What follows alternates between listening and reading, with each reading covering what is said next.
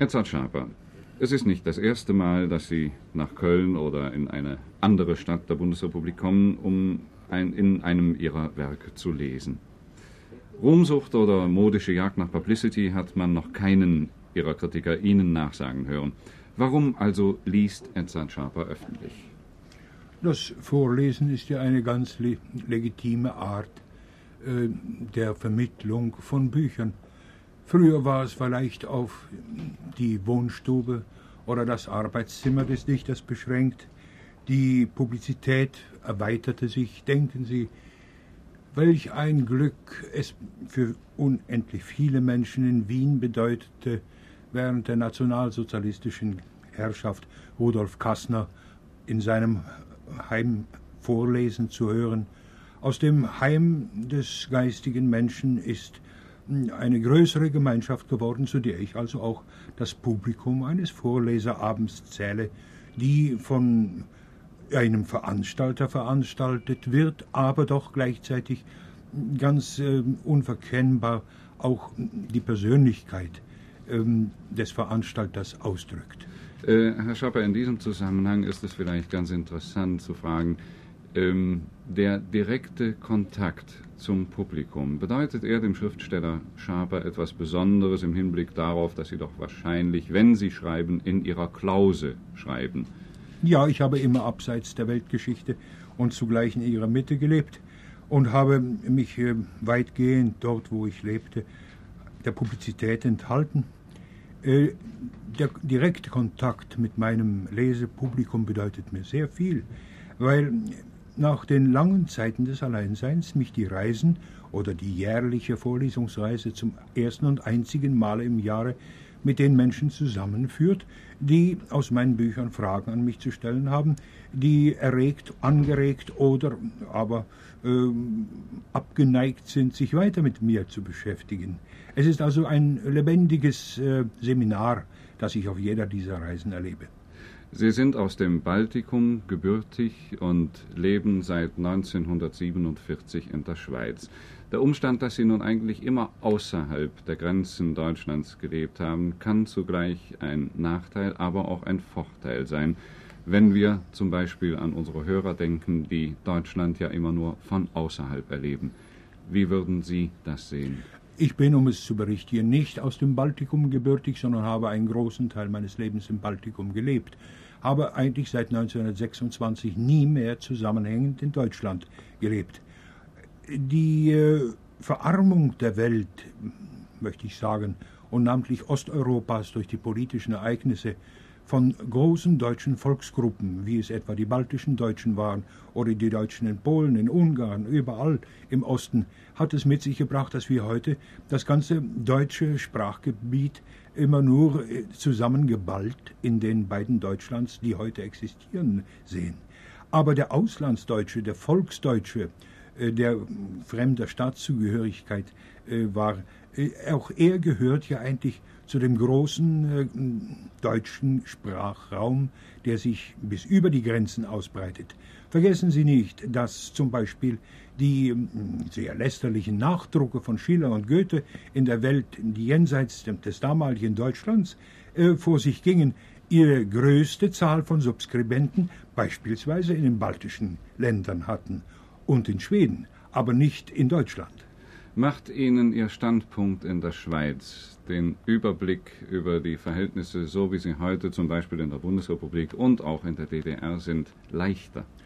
Das weiß ich nicht. Man äh, übersieht aus der Distanz vieles vielleicht äh, schneller, klarer, als wenn man mit verwoben, mit verhaftet ist im äh, täglichen Geschehen, äh, wo sich ähm, manche Bagatelle viel zu stark einprägt, manches Große ähm, vielleicht äh, nicht gebührend in den Horizont rückt. Fühlen Sie sich trotz dieser Distanz dem Deutschen doch noch irgendwie verbunden innerlich? Ähm, dem Deutschen sich verbunden fühlen, das ist eine Vokabel, also die mir sehr fragwürdig vorkommt. Ähm, man wird äh, seiner Sprache nie untreu, obwohl ich Schwedisch so gut spreche wie Deutsch. Und äh, in unserer Familie beide Sprachen gebraucht werden. Und ähm, dem Deutschen als einer nationalistischen Idee bin ich Feind. Dem Deutschen als einer unverwechselbaren und un, der Weltgeschichte nun unverwechselbar eigenen Daseinsform, Kulturform, etwa gerade in den vergangenen Zeiten, der kommt man nie abhanden. Die Themen, die Sie in Ihren Büchern behandeln und die Handlung, die sie umgibt, sind meist im nordöstlichen Raum Europas, also auch eben im Baltikum angesiedelt. Ihre Werke weisen selten eine direkte Bezogenheit zu den Ereignissen unserer Tage auf. Vielmehr liegt ein gewisses Schwergewicht auf der historischen Betrachtung. Welche Absicht verbinden Sie damit? Gar keine. Gar keine Absicht. Ich schreibe nie mit Absichten, sondern ich schreibe aus dem, was mich innerlich bewegt, aus dem, was mein Lebensgebiet ist. Und wenn Sie sagen, dass es die Historie ist, so muss ich sagen, dass ich ein Mensch und ein Freund historischer Kontinuitäten bin, dass ich ähm, in dieser Zeit eigentlich nicht ganz angesiedelt bin, sondern äh, die allgemeingültigen Probleme am liebsten dort äh, ansiedle, wo sie mir am präsentesten zu sein scheinen in einer Vergangenheit, die mich geschichtlich ausfüllt. Haben Sie schon einmal daran gedacht, ein modernes Thema in Anführungszeichen etwa die Rauschgiftproblematik oder die gesellschaftlichen Veränderungen, die wir erleben, aufzugreifen? Nein, nie. Äh, die Rauschgiftproblematik wiederholt sich durch die Jahrhunderte mit allen möglichen Surrogaten, die der Mensch äh, zu seiner äh, ähm, Entrückung braucht. Selbst Religionen und Schein-Pseudoreligionen gehören dazu. Ähm, das Kaffeetrinken oder das Teetrinken in vergangenen Jahrhunderten äh, übten genau dieselbe ähm, Wirkung aus wie heute äh, nun äh, LSD oder, oder Haschisch. Ähm, es ist ja alles nur äh, relativ unterschiedlich. Und die gesellschaftlichen, äh, gesellschaftlichen Veränderungen? Die gesellschaftlichen Veränderungen, lieber Herr, das sind wir kämpfen oder wollen Sie sagen, wir wollen nicht kämpfen, in der Geschichte immer mit zeitlosen Kleidern. Äh, die zeitlosen Kleider des Menschlichen haben sich durch alle Jahrhunderte ziemlich genau erhalten. Ob es mal kürzere oder langere Röcke gab, spielt eigentlich keine Rolle. Ähm, äh, der Tand, die Narretei, der Unfug, der Aufstand, die Rebellion hat sich mal kurzer, mal lange Haare bedient. Das alles soll man äh, nun etwas humorvoller nehmen, als es heute äh, meist mit grundsätzlichen Erwägungen geschieht. Man soll sich daran nicht aufhalten. Von der Rauschgiftwelt weiß ich zu wenig, als dass ich über sie schreiben könnte. Gesellschaftskritisch bin ich nicht eingestellt. Ich finde es, dass vieles, vieles besser werden muss, aber dass ähm, eine Sache bürgerlichen, humanen Fortschritts äh, die Veränderung der Welt sicherer und gerechter besorgt als der Kampf auf den Barrikaden. Würden Sie sich selbst als einen Schriftsteller sehen, der über Dinge berichtet, die außerhalb unserer Zeit stehen und Sie selbst aber stehen durchaus mitten in der Zeit. Nein, alle meine Bücher sind durchaus zeitbezüglich. Man muss sie nur entschlüsseln. Wer aber sich diese Mühe nicht machen will, der wird natürlich sie als zeitfern betrachten der wird etwa ein Roman wie Die Freiheit des Gefangenen, der am Ende des, ersten, des Zweiten Weltkrieges so unzählige viele Menschen bewegte, äh, heute nicht mehr als äh, signifikativ, als zeitbezüglich anschauen.